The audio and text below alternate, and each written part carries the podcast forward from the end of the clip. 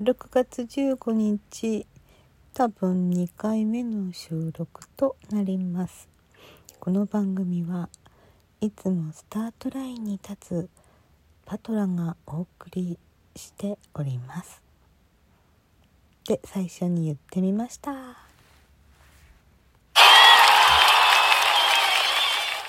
今日ねレッスンだったんですね。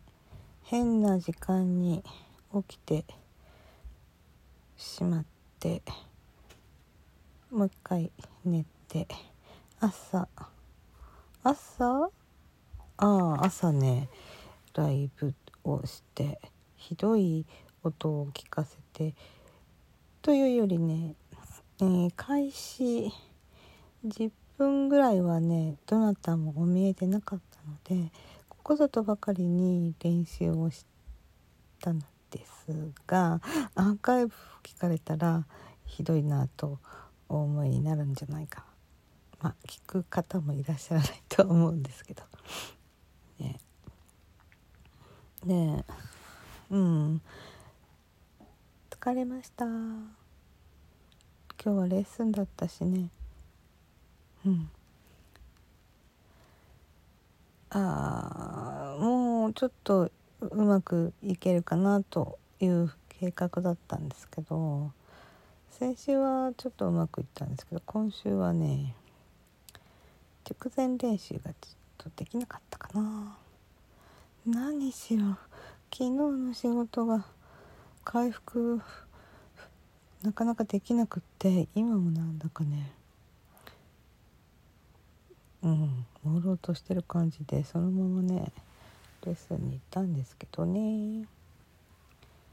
せっかくね練習してきたからと思って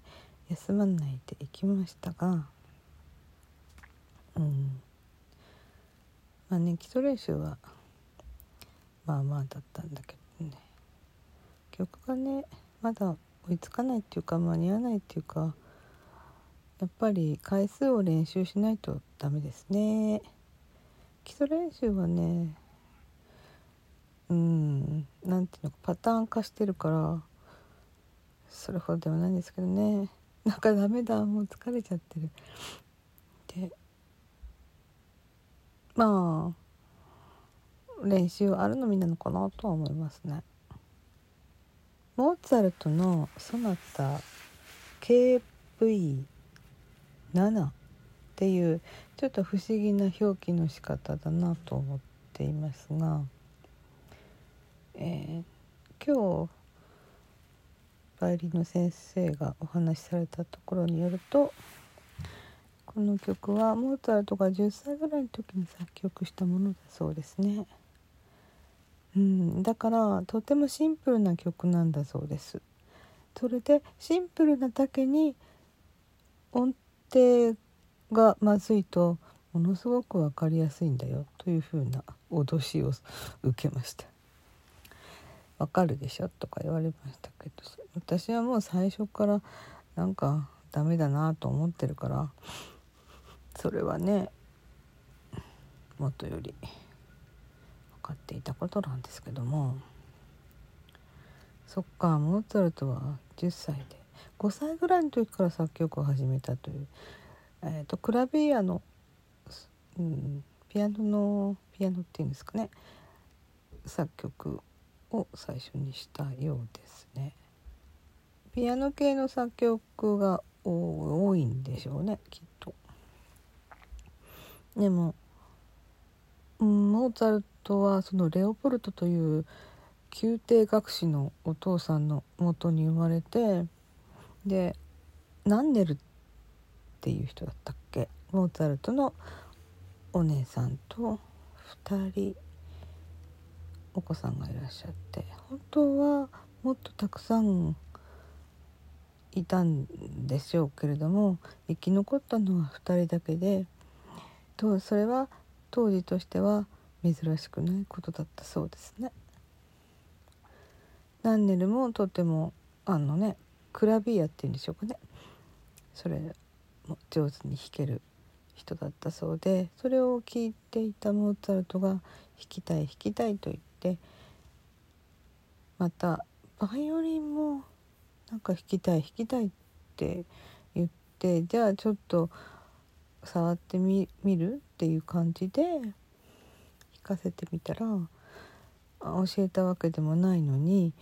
なんかすごい立派にあのバイオリンも弾いてしまったという逸話があるそうなんですけど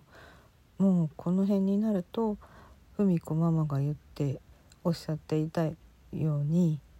弾ける人は弾けるっていうそういうその典型的な、うん、ものだったのかもしれないなって思いました。YouTube でそのとっても分かりやすい動画があったのでちょっとそんなのを見てみました。というか10歳で作曲したそのシンプルなみずみずしい音楽を私が全然弾き弾きこなせないという